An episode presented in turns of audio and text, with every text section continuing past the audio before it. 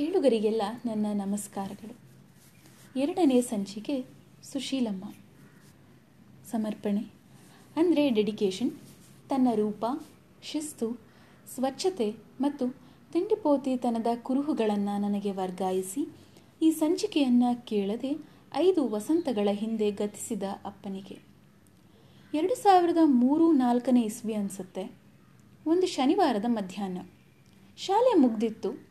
ನಾಳೆ ಭಾನುವಾರ ಅನ್ನೋ ಖುಷಿಯಲ್ಲಿ ಶಾಲೆಯ ಸಿಮೆಂಟ್ ಮೈದಾನದ ದೊಡ್ಡ ಗೇಟ್ನ ಕಡೆಗೆ ನೆಗೆದಾಡ್ತಾ ನಡೆದಿದ್ದೆ. ಅಪ್ಪ ಕೊಡಿಸಿದ್ದ ಎರಡು ದಪ್ಪ ಸ್ಟೀಲ್ ಬಟನ್ಗಳಿದ್ದ ಬ್ಯಾಗು, ಅಜ್ಜಿ ಬಾಚಿದ್ದ ಎರಡು ಚೋಟು ಜಡೆಗಳು, ಅಪ್ಪ ಮಾಡಿದ ಐರನ್ ಒಂದು ಚೂರೂ ಹಾಳಾಗದ ಯೂನಿಫಾರ್ಮ್ ಹಾಕ್ಕೊಂಡು ಉಳಿದ ಮಕ್ಕಳ ಜೊತೆ ಕುರಿ ಮಂದಿಯಲ್ಲಿ ಒಂದರಂತೆ ನಾನು ಗೇಟ್ನಿಂದ ಆಚೆ ಇನ್ನೇನು ಓಡ್ಬಿಡೋಳಿದ್ದೆ. ಇದ್ದಕ್ಕಿದ್ದಂತೆ ಒಂದು ಒರಟೊರಟಾದ ಕೈ ನನ್ನ ಎಳೆ ಕೈಯನ್ನು ಹಿಡಿದು ಹಿಂದಕ್ಕೆ ಎಳೆದು ತನ್ನ ಪಕ್ಕ ನಿಲ್ಲಿಸ್ಕೋತು. ವಿಪರೀತ ಬಿಸಿಲು ಅವತ್ತು ಆ ಮಕ್ಕಳ ಜಾತ್ರೆಯಲ್ಲಿ ಸೂರ್ಯನ ಬೆಳಕಿನಲ್ಲಿ ಕಣ್ಣು ಬಿಡಲಾರದೆ ಒದ್ದಾಡಿ ಕತ್ತೆತ್ತು ನೋಡಿದೆ. ಓಹ್, ಸುಶೀಲಜ್ಜಿ, ಈ ಅಜ್ಜಿದು ದಿನ ಇದೇ ಆಯಿತು. ಎಲ್ಲ ಮಕ್ಕಳು ಹೋಗ್ತಾ ಇಲ್ವಾ? ನನ್ನ ಮಾತ್ರ ಎಳೆದು ನಿಲ್ಲಿಸ್ಕೋತಾರೆ. ಮನೆಯಿಂದ ಯಾರಾದರೂ ಬರೋವರೆಗೂ ಕೈ ಬಿಡೋದೇ ಇಲ್ಲ ಅಂತ ಮನಸ್ಸಲ್ಲೇ ಅಂದ್ಕೊಂಡು ನಿಂತೆ. ಈ ಸುಶೀಲಜ್ಜಿ ಯಾರು ಅಂತೀರಾ? ಆಕೆ ನಾನು ಓದುತ್ತಿದ್ದ ಶಾಲೆಯಲ್ಲಿ ಆಯಾ. ಸಪೋರ್ಟಿಂಗ್ ಸ್ಟಾಫ್ ಅಂತಾನೂ ಕರೀತಾರೆ. ಅಲ್ಲಿದ್ದ ಆಯಾಗಳಲ್ಲಿ ಈ ಸುಶೀಲಮ್ಮ ಸೀನಿಯರ್.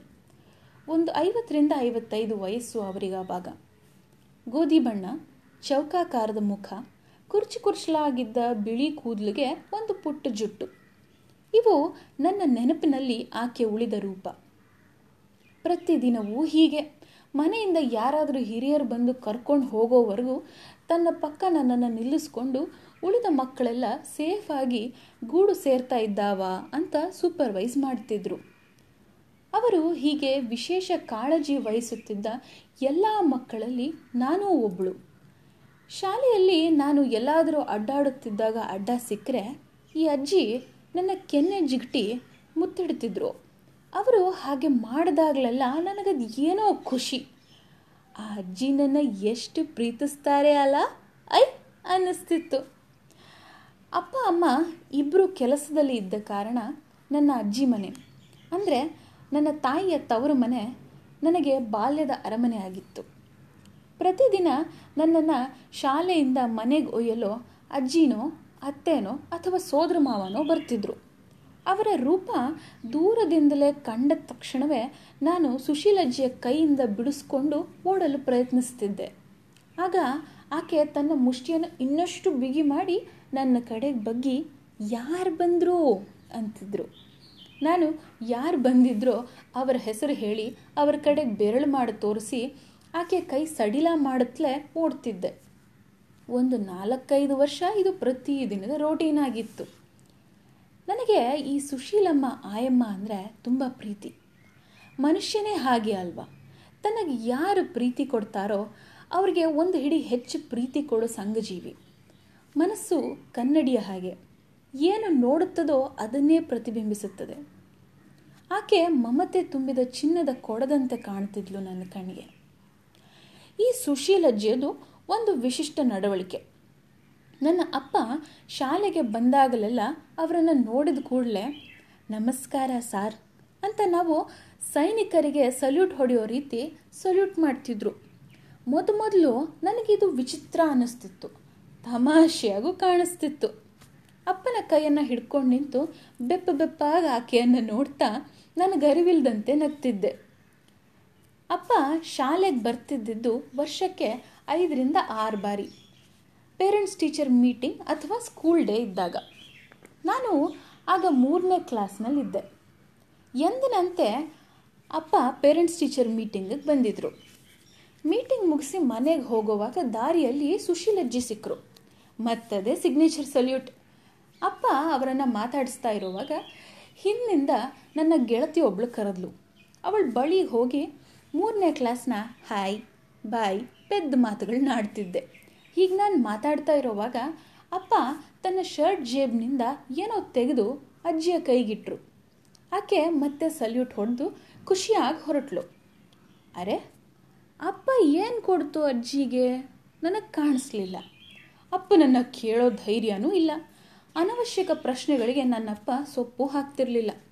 ಸರಿ, ಅಂದ ಅಪ್ಪನ ಕೈ ಹಿಡಿದು ಮನೆ ಸೇರಿದ್ದೆ ಸುಮ್ಮನೆ ಅಂದಿನಿಂದ ಇನ್ನು ಒಂದು ವರ್ಷದವರೆಗೆ ಅಪ್ಪ ಅಜ್ಜಿಗೆ ಏನು ಕೊಡ್ತು ಅನ್ನೋ ಪ್ರಶ್ನೆ ಪ್ರಶ್ನೆಯಾಗಿ ಉಳಿದಿತ್ತು.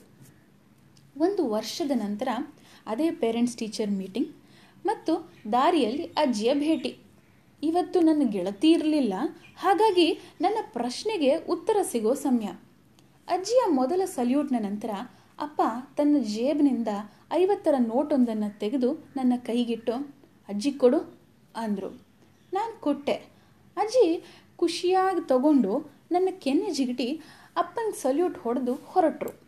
ನನ್ನ ಪ್ರಶ್ನೆಗೆ ಉತ್ತರ ಸಿಕ್ಕಿತ್ತು. ಅದರ ಬಗ್ಗೆ ಇನ್ನಷ್ಟು ಯೋಚಿಸುವಷ್ಟು ಬುದ್ಧಿ ಬೆಳೆದಿರಲಿಲ್ಲ ಆಗ. ನಾನು ಮುಂದಿನ ತರಗತಿಗಳಿಗೆ ಹೋಗ್ತಾ ಸುಶೀಲಜ್ಜಿಯ ಭೇಟಿ ವಿರಳವಾಗ್ತಾ ಬಂದಿತ್ತು. ಆಕೆ ಚಿಕ್ಕ ಮಕ್ಕಳ ಯೋಗಕ್ಷೇಮದ ಸೂಪರ್ವಿಷನ್ನಲ್ಲಿ ಬ್ಯುಸಿಯಾಗಿದ್ದರು ಐದನೇ ತರಗತಿ ಇರಬೇಕು. ಒಂದು ಮಧ್ಯಾಹ್ನ ನನ್ನ ಅಜ್ಜಿಯ ಮನೆಯ ಪಕ್ಕದಲ್ಲಿದ್ದ ಜೋಸೆಫ್ ಅವರ ಮನೆ ಮುಂದೆ ಒಬ್ಬಳೇ ಆಟ ಆಡ್ತಿದ್ದೆ. ಅವರ ಎರಡು ಕ್ರಿಸ್ಮಸ್ ಮರಗಳ ನಡುವೆ ಒಂದಷ್ಟು ಮುಟ್ಟಿದರೆ ಮುನಿಯುವ ಗಿಡಗಳಿದ್ವು. ಹಾಂ, ಅದೇ ಟಚ್ ಮಿ ನಾಟ್ ಪ್ಲಾಂಟ್ ಅವನ ಮುಟ್ಟುತ್ತಾ ಆಡುತ್ತಿದ್ದ ನನಗೆ ದಾರಿಯಲ್ಲಿ ಯಾರೋ ನಡೆಯುತ್ತಿದ್ದುದು ಕಂಡಿತು. ಸರಿಯಾಗಿ ನೋಡ್ತೀನಿ, ಸುಶೀಲಜ್ಜಿ. ತಕ್ಷಣವೇ ಆಕೆಯ ಬಳಿ ಹೋಗಿ ಕೈ ಹಿಡಿದು ಅಜ್ಜಿ ಇದೇ ನಮ್ಮನೆ ಬನ್ನಿ ಬನ್ನಿ ಅಜ್ಜಿ ಅಂತ ಕರೆದೆ. ಆಕೆ ಒಂದಷ್ಟು ನಕ್ಕು ನನಗೆ ಮನೆಗೆ ಲೇಟ್ ಆಯ್ತದೆ ದಿನ ಬತ್ತೀನಿ ಅಂತ ಹೇಳಿ ಎಂದಿನಂತೆ ಮುತ್ತಿಟ್ಟು ಮುನ್ನಡೆದರು. ಇದು ನನಗೆ ನೆನಪಿರುವ ಆಕೆಯ ಕೊನೆಯ ಭೇಟಿ. ಬುದ್ಧಿ ಬಂದ ನಂತರ ಆಗಾಗ ಈ ಅಜ್ಜಿ ನೆನಪಾಗ್ತಾರೆ.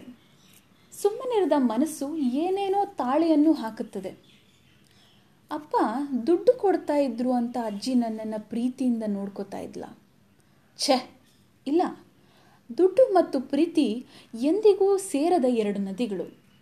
ಇಂಥ ಯೋಚನೆಗಳು ನನಗೆ ಯಾಕಾದರೂ ಬರ್ತಾವೋ ದೇವರೇ ಅನ್ನಿಸ್ತು. ಹೌದು, ಅಪ್ಪ ಯಾಕೆ ದುಡ್ಡು ಕೊಡ್ತಾ ಇದ್ರು? ಅವರ ಕಾರಣ ನನಗೆ ಗೊತ್ತಿಲ್ಲ. ಕೇಳೋಕೆ ಅವರೂ ಇಲ್ಲ. ಸರಿ, ನನ್ನ ಕಾರಣ ನಾನೇ ರೂಪಿಸ್ಕೊಂಡೆ. ಮೊಮ್ಮಕ್ಕಳನ್ನು ಆಡಿಸುತ್ತಾ ಮನೆಯಲ್ಲಿ ಆರಾಮವಾಗಿ ಇರಬೇಕಾಗಿದ್ದ ಅಜ್ಜಿ ಆ ವಯಸ್ಸಿನಲ್ಲಿ ದುಡಿಯಲು ಬರ್ತಿದ್ಲು. ಅವಳಿಗೊಂದಿಷ್ಟು ಸಹಾಯ ಆಗಲಿ ಅಂತ ಅಪ್ಪ ದುಡ್ಡು ಕೊಡ್ತಿದ್ರು.